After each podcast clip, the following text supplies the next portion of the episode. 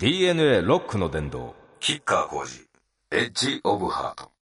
吉川晃司です。吉川晃司エッジオブハート始まりました。1ヶ月のご無沙汰でございます。いや、やっとなんか秋が来たなと思ったら、またなんか10月の初旬暑い日が続きましたよね。あれは何だったんでしょう。28度ぐらいになりましたよね。俺ベランダでだって日焼けしたもの。もうね、元が白いからものすごく頑張って日焼けしてもすぐ白くなっちゃうんですよね。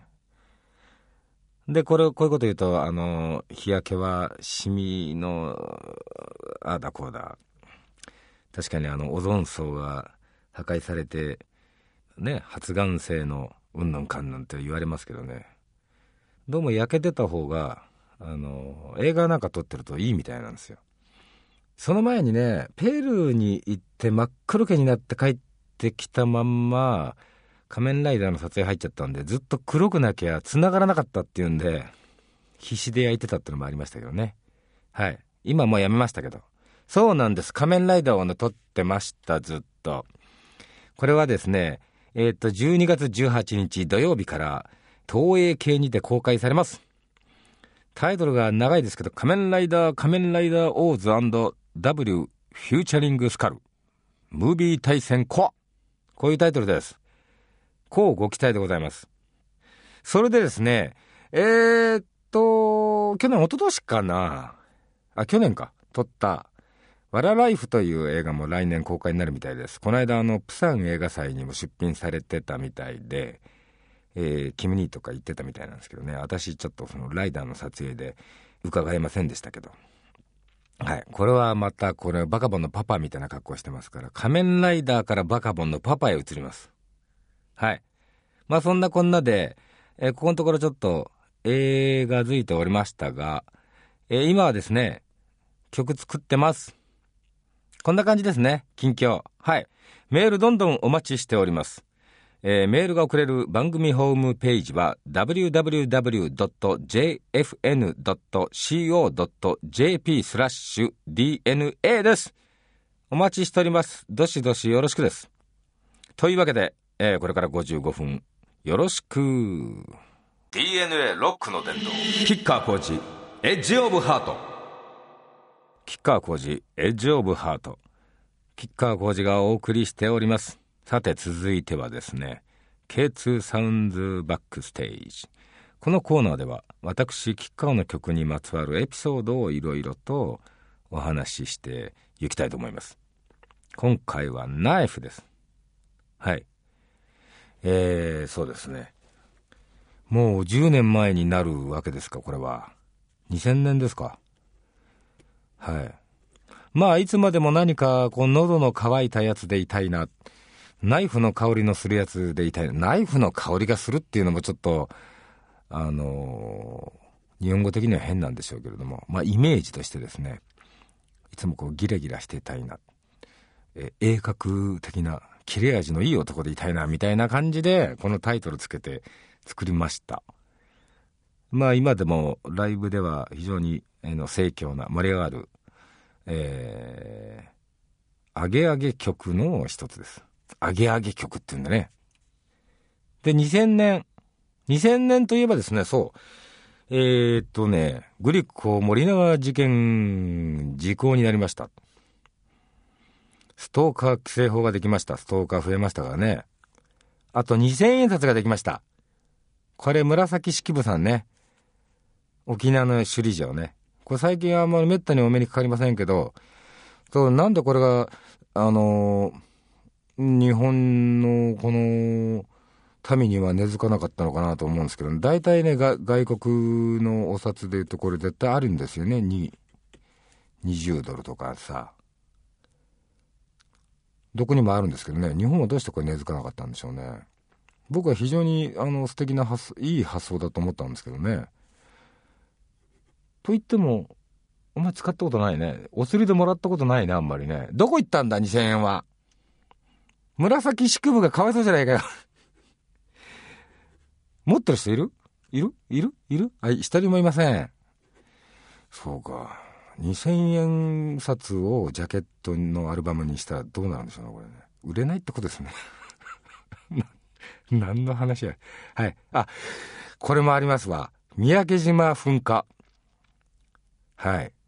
7月に噴火して、9月に、島民の皆さん離島を余儀なくされて、つい最近ですからね、皆さん島に戻れたのは。で、私の友人のね、高橋てっちゃんっていうのは、釣りのプロで、たまに釣り番組出てブリブリ言わせてるおっちゃんいるんです。おっちゃんつっても、年は俺より1個やなかな。見た目はものすごい若いですよ。で、これうまいんだよね。で、彼に教わって、いろいろ魚を釣りました、宮城島行った時に。で、たまにうまい魚を送ってくれたりもするんですね。また宮城島行きたいな。うん。当初はすごかったんですよ、皆さん。10年近くも離島してたわけですから、島にみんな戻った時に、もうね、サザエなんかね、こんなね、ハンドボールみたいな大きさのサザエとかね、伊勢エビもね、50センチあんじゃないのみたいな伊勢エビとかね、人が取らないもんだからもうバンバン大きくなっちゃって、取り放題でもう楽園でしたよ、ほんと。今はだいぶね、収まっちゃったんじゃないかと思いますけどね。でもやっぱりこの関東近郊ではなかなかこう釣りづらい、釣りにくい魚なんかもバシバシ上がったりするんで、あそこはね、非常に穴場です。で、そう、遠いかと思うと、夜竹芝桟橋から乗っちゃえば、朝には着きますからね。ちょっと出かけるには良いですよ、なんて。まあ、2000年そんな感じでした。はい。DNA ロックの殿堂。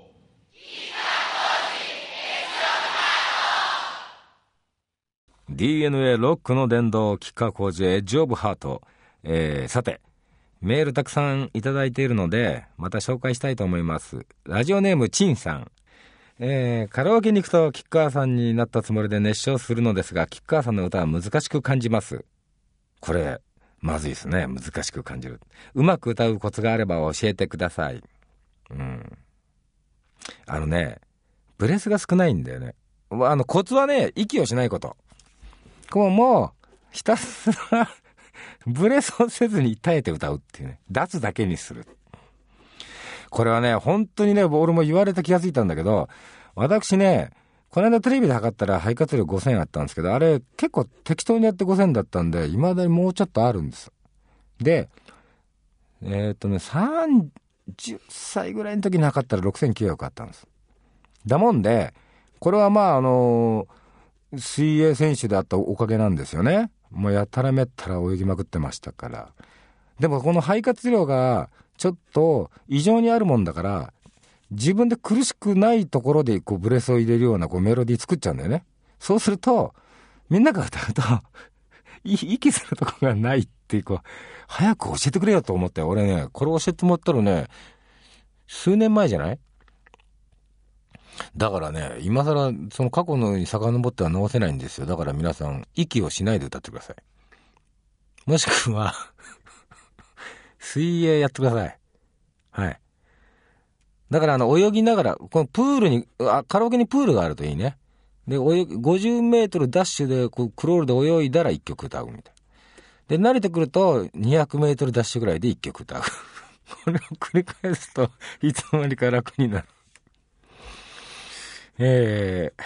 じゃあ、チンさん、プール付きのカラオケを探してください。こんな適当なことで。すいませんね。次行きますよ。はい。ラジオネームガーコさん。最近仮面ライダーや武士、戦場カメラマン、心臓外科医など、いろんな役に挑戦している吉川様。今後やってみたいと思う役はありますか？これはね、何かね、すごく客観的な視野を持てるっていうか、サテライト的なね。だからすごくね、いい、レッスンなんですわ。これ、まあ、役者としてっていう前に、まあ、一人の男っていうか、生き物としてね。これいいんですよ。で、その都度ね、まあ、できる限り、その本物に近づこうといろいろやるわけじゃないですか。心臓外科医の時はもうずっと鶏肉とか切っちゃ縫合してまた切っちゃ縫合してで最後は焼いて食ってみたいな、はい、武士の時も剣さばきっていうかね、こういうのをやって、これはまあいろいろためになりますよね。やってみたい役だから何でもやってみたいですね。はい、己じゃないものでまあこれ全てがやっぱり変身なんですよね。うん、なんで非常にまあ楽しいですね。はい、何でもいいですよ。うん、なんかね、かっちょ悪いのが面白いね。もうボロボロでダラダラで、うん、どん底みたいな役となんか面白そうです。はい、こんなことでよろしいでしょうか。お答えは、続いてまだまだお便りがあるのでもう 2,3 ご紹介したいと思います。ラジオネームおかっちさん、私は小3、中1、中3、高1、高3の5人の子供がいて、5人の子供ですか。国から勲章もらわなきゃいけないですね。少子化にドロップキックしてますね。はい。今年、吉川さんと同じ40代になりました。今年40歳で5人の子供ってすごいね。実は今、中3の一人息子、4人は女の子、そうなんだ、が本当に勉強しなくて悩んでいます。こやつは本当に困ったやつで、小5の時にも先生から鉛筆など持ってきませんと連絡があって、お母さん筆箱を開けてみてくださいと言われ、帰ってきた息子のランドセルをチェックすると、なんと中には土と草と葉っぱが入って、ダンゴムシが2階建てで住んでいました。やつの気持ちわからなくなって、吉川さんだったらどうしますか。ほう、でも未来のファーブルかもしんないじゃん。ダンゴムシってのはおとなしくしてくれてるしね、ちょっとピンってやるとまん丸に、丸まってくれるし、虫の選択としてはいいですよね。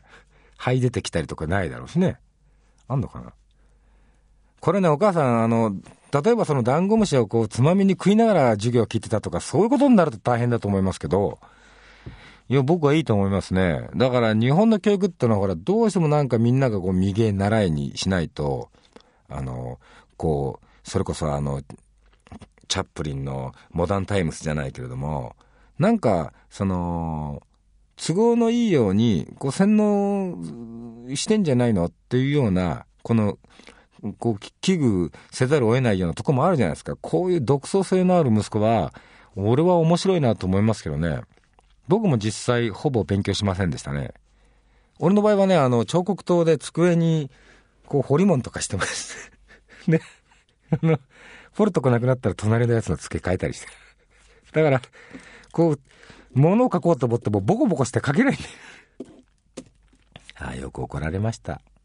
はい、でもね、まあ何かちょっとまっすぐ行けって言われて入っていく素直さもいいかもしれないけれども、いや俺はまっすぐじゃないな、獣道がいいなと、そういうのはね、一つの才能だと思いますよ。だから大きくなった時なるまでちょっとちょっとこう俯瞰で見てやる部分もあってもいいんじゃないですかね。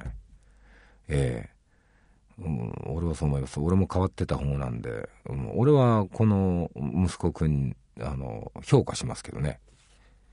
どうでしょう、大きくなった時に評価したら大変なことになったじゃないかっていうこともあるかもしれないですけどね。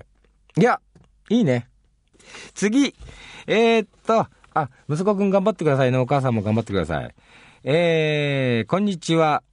ラジオネーム乳酸菌さん、体を鍛えすぎて体重が重くなったと話していましたが、最近の体脂肪率はどれくらいですか。これ先々月測ったら 12% でしたよ。でね、水泳選手って結構ちょっと高いんですよね。どうしても水の中に心臓を長くつけるんで、3% から 5% ぐらいどうしても体脂肪率がこう上がる、こう体つきになっちゃうんですね。で体が浮くでしょ。だもんでそのぐらいでしたけど、うん、あんまりね筋肉質な作りじゃないので筋肉つけてもすぐなくなるんですよ。